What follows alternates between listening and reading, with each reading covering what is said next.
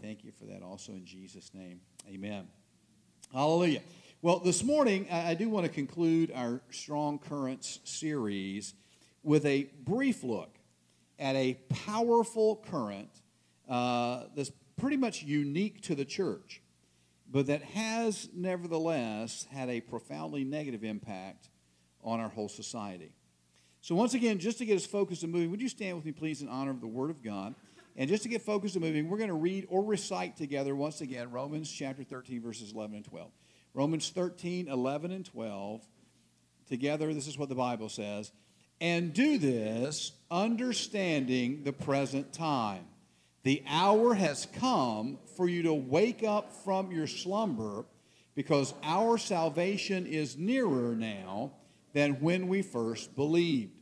The night is nearly over, the day is almost here. So let us put aside the deeds of darkness and put on the armor of light. Praise the Lord. This is the word of the Lord, and you may be seated. Now, as I mentioned last week, the impetus behind this particular series of messages is the urgent need for the church to wake up from its slumber. Now, I got to tell you, most people, it's pretty clear to me, do not have a clue how much the Lord loves the church. And I know they don't have a clue because of the things they're willing to say about the church or write about the church uh, whether with one another or, or, or wherever else, including, I am sorry to say, many people within the church.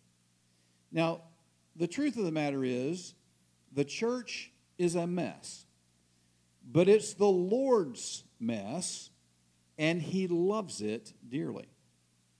The church is the family of God. The church is the household of God comprised of the children of God. And don't you think God loves his children? The church is the bride of Christ, betrothed to one husband, the Lord Jesus. And don't you think he loves his bride? Make no mistake about it. God loves his church. He loves you. And he absolutely intends to work through you to accomplish his glory and his pleasure. But for him to do that in many ways right now, there is a need for the church to wake up. The truth is, at this particular moment, the church is a little bit of a mess, in need of a little house cleaning. A house cleaning in doctrine and theology, a house cleaning in its character and its walked out righteousness. We're saved, obviously, exclusively by the imputed righteousness of Jesus Christ. But having been saved in that way, we're called and expected to walk every day led by the Spirit of God, exhibiting the love and the goodness of God. And I believe God is absolutely committed to renew and restore and revive His church so that we do exactly that to shape and mold and purify us, making us into the people He's called us and created us to be. I've believed that for many, many, many, many years now, and I stand on it this morning. The Apostle Paul, uh, Apostle John wrote this about you in 1 John chapter 3, his first epistle. It says, How great is the love the Father has lavished on us that we should be called children of God. And that is what we are. The reason the world does not know us is that it did not know Him. Dear friends, now we are children of God. And what we will be has not yet been made known. But we know that when He appears, we shall be like Him for we shall see him as he is. And everyone who has this hope in him purifies himself as he is pure. I want you to understand this morning that if you have been born again, if you are a follower of the Lord Jesus Christ, if you've been baptized into the Lord Jesus Christ, then you are right now a child of God. This is who you are. What you will be has not yet fully been made known, but I promise it is awesome. You'll find out at the return of Jesus. If you're a Christian, this is who you are, and that's what you're looking forward to.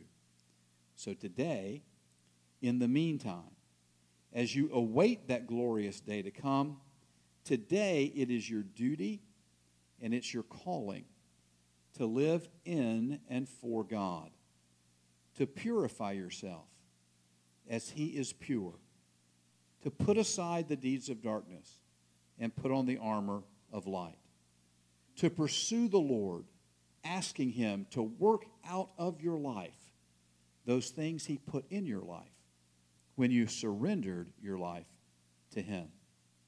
To pursue the Lord and ask Him to help you work out your salvation, knowing that it's God at work within you. To do those good works that God has prepared for you to do. To let your light so shine before men that they see your good deeds and glorify the Father. To demonstrate or show your faith in Him by how you live and what you do. Sometimes I fear that when people read the Bible, they import or assign to what they read things that aren't really there. So, for example, when people read the words, the hour has come for you to wake up from your slumber, I suspect some people read that as if those words were written from an attitude of anger or disgust. As if God were saying to you, I am fed up with your sleepiness. It's time to wake up before I come and let you have it. But that's not at all the context of these verses. As I've mentioned before in this series, these verses, these verses fall in the, in the midst of a much larger passage in which the Apostle Paul is carefully instructing God's people how to live in this world, how to handle themselves in the day to day affairs of life, how to walk every day as those who love God and people. As a result, this call to wake up is a call to step into that life. That's what God's calling you to. He's not angrily throwing water on you, saying, I'm tired of you being in bed. He's calling you to wake up, to recognize the time, and step into the life He's calling you to. This call to wake up comes from the heart of God for you. To see you living day by day the life you were designed and created to live. Wake up. The days are evil. You need to understand this present time so that you're ready to handle its challenges and to make the most of its opportunities. Now, last week we spoke a little bit about the concept of truth. We talked about the Greek word aletheia, translated as truth in the New Testament, how it refers to reality and that which lines up with and reflects reality. We talked about how there's no such thing as your truth versus my truth. That's just biblical nonsense. Now, which animal is the coolest animal is a matter of opinion. But that this animal is a cow is a matter of fact. We talked about how truth comes from God, how it's determined and revealed by God, and we talked about how we live right now in a world at war with truth a world that very often denies even the existence of truth. The truth is, there is a crisis of truth in the world today. Universities tell us that cheating among college students is out of control. According to the Educational Testing Service, in the 1940s, 20% of college students admitted to cheating while in the university. Today, that number is 95%. What's worse, fewer and fewer students see anything wrong with it. A majority of students in a 2017 survey said, quote, it's no big deal, end quote, to cheat if you're not especially interested in the subject matter. And 44% of high school students say it is, quote, ethical, end quote, to cheat on homework as long as you don't cheat on tests. A 2012 study found that 60, this is mind boggling to me. 60% of adults cannot carry on a 10 minute conversation without telling at least one lie. A study in 2006 found that 42% of Americans believe lying is sometimes justified. 10 years later, in 2016, that number had jumped to 64%, with 75% of millennials saying lying is often justified. 40% of people lie on their resumes, while 90% of people looking for a date online lie on their online profiles. And if you're curious, the average woman claims to weigh eight and a half pounds less than she actually does in her online profile. You and I are living through a major crisis of truth, which means at some very basic level, as Christians, we are failing in our responsibilities. Paul wrote two letters that we know of to Timothy, a young pastor, a young man that Paul had loved and mentored and discipled for many years. In the first of those letters, Paul lays out for Timothy a number of basic instructions for life in the church. And at one point, pretty much in the middle of all that, Paul writes this Although I hope to come to you soon, I am writing you these instructions so that if I am delayed, you will know how people ought to conduct themselves in God's household, which is the church of the living God, the pillar and foundation of the truth. Paul often wrote this way. He often wrote to say, There is right and there is wrong. There is God's way and a whole bunch of other ways for people to live and handle themselves. And he wrote this so often to people in the church because the church is God's household. The church is God's family. The church is God's home, a place where he uniquely dwells. And as all of that, God by God's design, has made the church to be the pillar and foundation of the truth. The church of Jesus Christ is called and designed to be that which upholds and points to the truth. God, not the church, is the source of truth, but God has tasked the church. God has tasked you and me with upholding and pointing to the truth. Which means the crisis of truth in our day reveals a failure on our part to do that effectively. And I want to close out this series this morning by bringing into the light one of the most significant reasons I believe this has happened in the church. A powerful current impacting the church that's undermining our work and our witness in the world. You need to understand right up front that most of the time, currents that take hold of the church and begin to pull the church away from where it ought to be are almost always born and taught and passed on in the church. Sometimes by well intended but mistaken brothers and sisters, and sometimes by far less well intended false teachers or false prophets. I've warned you before, I'll warn you again. You need to know well the people you allow to teach you. As Paul wrote to Timothy in his second letter. But as for you, continue in what you have learned and have become convinced of, because you know those from whom you learned it. Having said all that, I want to take just a few minutes this morning to address what I believe may be the single most significant current dragging Christians away today in the church. It's a current that has pulled many way down the beach.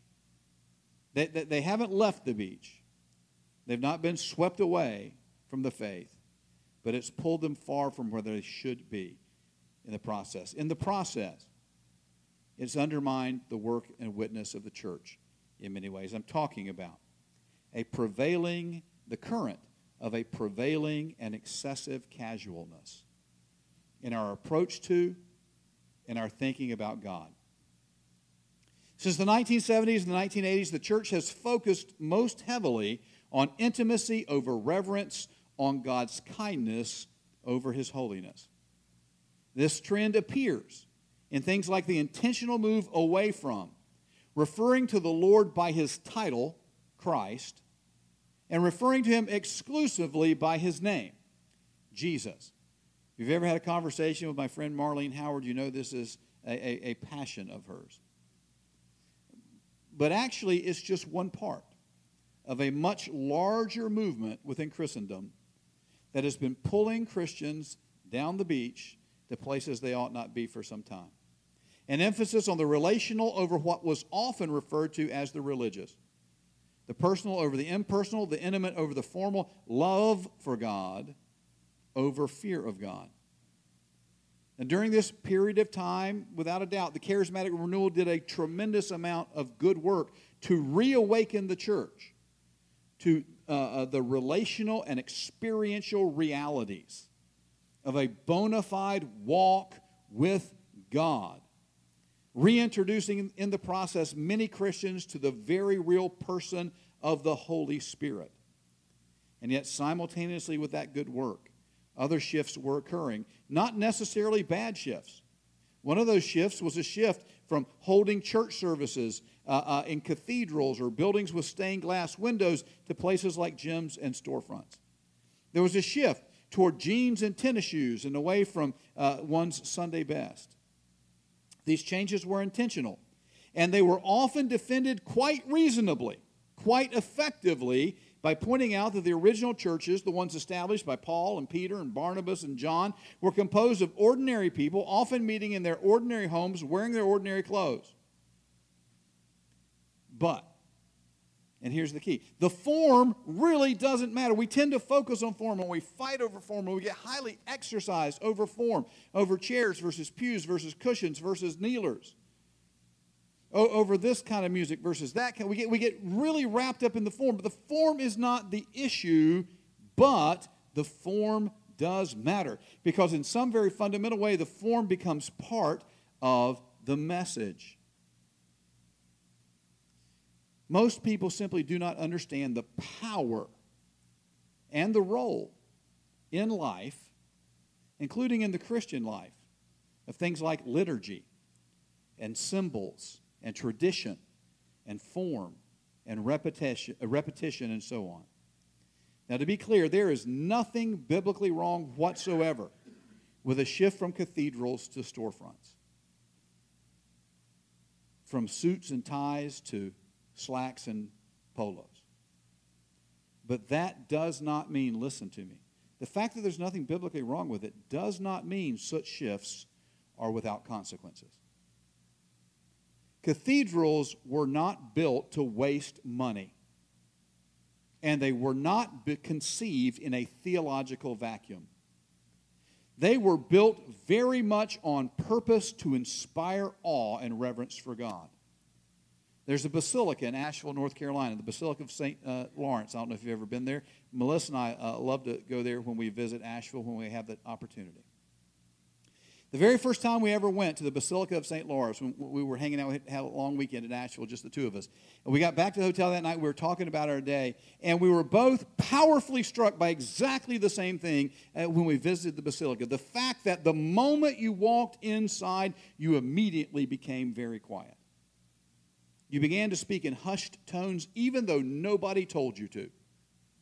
And that happened by design because the architecture of the building made you feel you need to be quiet, made you feel you should be reverent, made you feel awe. Now, let's be clear. Those are incredibly appropriate, incredibly biblical ways to feel when approaching God in worship. On the other hand, the storefront, by design, typically encourages friendly conversation and interaction. It communicates less awe and more community, less transcendence and more right now, right here, everyday life. The com- cathedral makes it instantly clear this is not your dining room. While the storefront does its level best to feel like it is. And when it comes to the worship of God, both are absolutely necessary. A sense of reverence and awe, recognizing the glory and the majesty of God and the true and holy fear of the Lord, and a sense of community and closeness and home. Recognizing that communion with God is meant to happen all day long, no matter where you are. My point is, there's nothing wrong with a storefront and there's nothing wrong with a cathedral. But each of them communicates something about God. And what each of them communicates is only part of the truth. For a long time in our culture, the communication of the cathedral was dominant, which in many cases led to a certain stiffness, a certain sense of distance between people and God. Since the 70s and 80s, however, the communication of the storefront has been dominant. Came about largely as an intentional rebuke to the stiffness of earlier dead forms. But in many cases, it also unintentionally contributed to a su- substantial reduction in reverence and awe, a noticeable loss of the fear of the Lord and a casual approach to the King of the universe that's unbiblical and frankly unseemly. Returning to the issue of Jesus the Christ, as with church architecture, but of far greater significance, what is communicated about the Lord in the way we choose to refer to him cannot be underestimated. Jesus is the Lord's given name and it brings him to you as a person real and touchable, approachable and knowable. It reminds of Jesus with the little children, Jesus weeping at the tomb of Lazarus, Jesus with John resting his head on his breast at the Last Supper.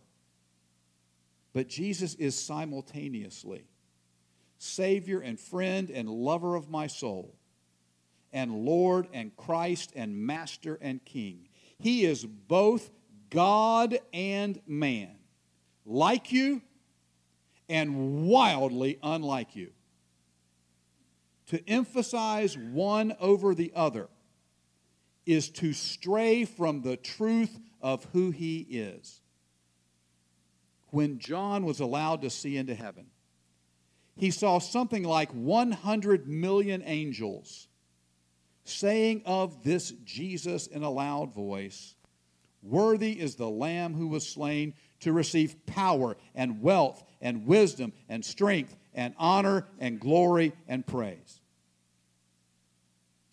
The tendency toward untoward familiarity with the Lord Jesus Christ and God the Father was a natural but unfortunate progression of an intentional move away from the formal to the familiar in worship.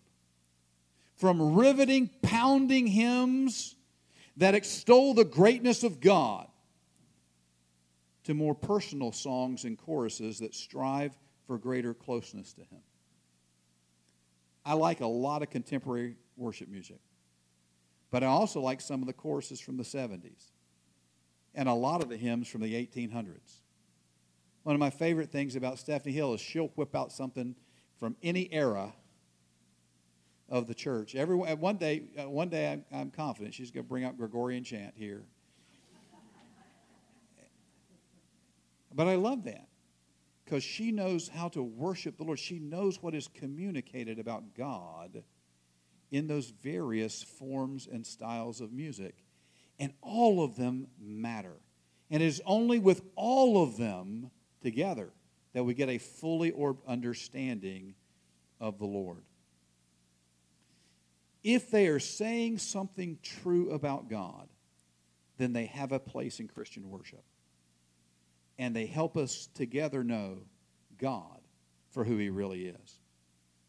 But when one emphasis becomes the more or less exclusive emphasis, whether the emphasis is intimacy or awe, or when the two are pitted, pitted against each other. The unavoidable result is a disordered church with a distorted view of God.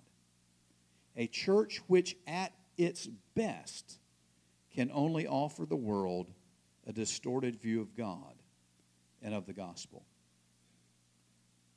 A church lacking in the holy fear of the Lord can never inspire such fear in the lost.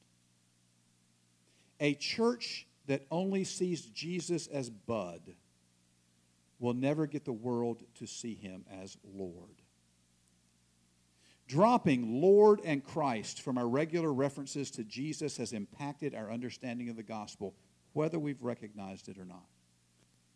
The notion of a personal relationship with Jesus, a phrase which you will not find in the Bible, has supplanted the biblical call to surrender your lives as obedient children and live as submitted followers of Christ. The idea of hanging with Jesus has replaced the clarion call to follow, honor, love, worship, serve, submit to, and obey Him.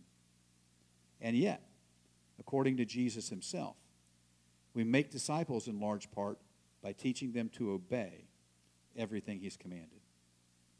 Here's the bottom line a church with a distorted view of the Lord cannot present Him accurately to the world. At one point, I'm sure there really was a need to correct a church that had sunk into stiff, distant, lifeless formalism. But the current that is sweeping most Christians away today, the current that needs to be named and renounced, is the current of hyper casual, hyper laid back informality. A false sense of intimacy born of a false impression of God.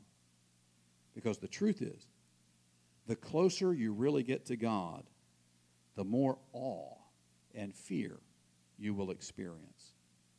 I have to remind you, when the Apostle Paul saw the glorified Christ, he did not run up and give him a high five, and he made no attempt to rest his head on his chest. The Bible says he fell at his feet as though dead.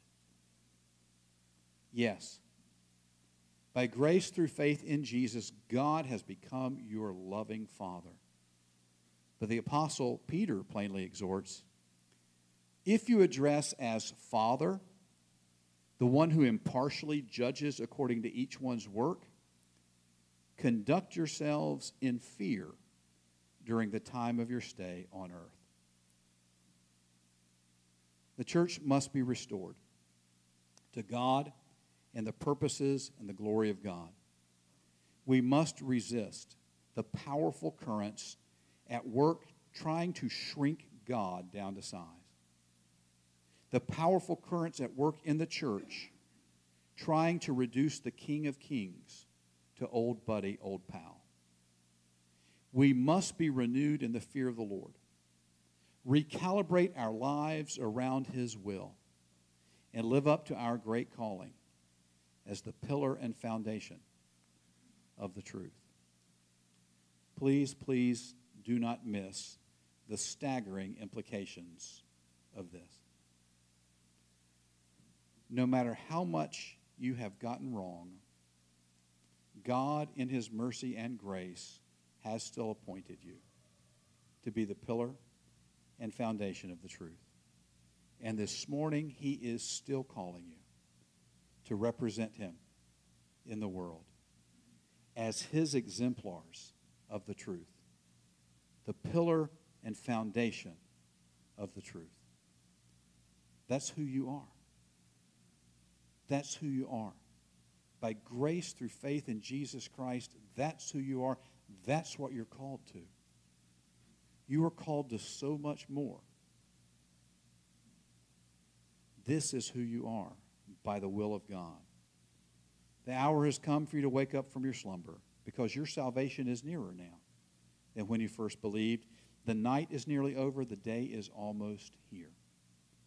Ask the Lord to show you where you have potentially been carried down the beach and how to get back to where you should be. Are you too casual about God and the things of God? Do you conduct your life in reverent fear as the Apostle Peter exhorts you to? Do you take your own sin seriously? Or Do you laugh about it and excuse it? Do you strive in faith every day to put aside the deeds of darkness and put on the armor of light? Is your view of and approach to God overweighted on the side of intimacy or the side of awe? On the side of love or the side of fear? Is the gospel you present through your life an accurate reflection of who God is and of why he sent Jesus? And here's part of the glorious good news of the gospel. Anywhere you've messed up in any of those things, God simply invites you to tell him so. To come before him and say, Father, I missed it. I, I missed it. I have been too casual. I have been uh, uh, too fearful. I have been too whatever goes in the blank. Will you please forgive me? And the forgiveness and the grace and the mercy of God will be present right there in that moment to wipe away whatever it is you've gotten wrong and to set you back on the path He has for you. Tell Him you want to get it right. Ask Him to lead you into His truth. God loves you more than you can possibly imagine. He wants you to wake up to the truth. He wants you to love and fear Him. He wants you to spend yourself on Him and His will and to represent Him well in the world. Let's pray. Father God, uh, once again, as always, we thank you for the power and the clarity of your word. And Lord, in that, we are dumbstruck by the reality that you have called us in love and compassion and grace and mercy to be the pillar and foundation of truth in the world. To take the truth that you are, to take the truth that you have shared, and to hold it up and point people to it. Lord, you've entrusted that role to us, knowing everything about us. Father, we thank you for your grace, for your mercy, for your compassion, for your kindness in calling us into your work. Forgive us, Lord, where we've been too casual with you. Set us on a solid footing with you and use us for your glory and pleasure. We pray in Jesus' name.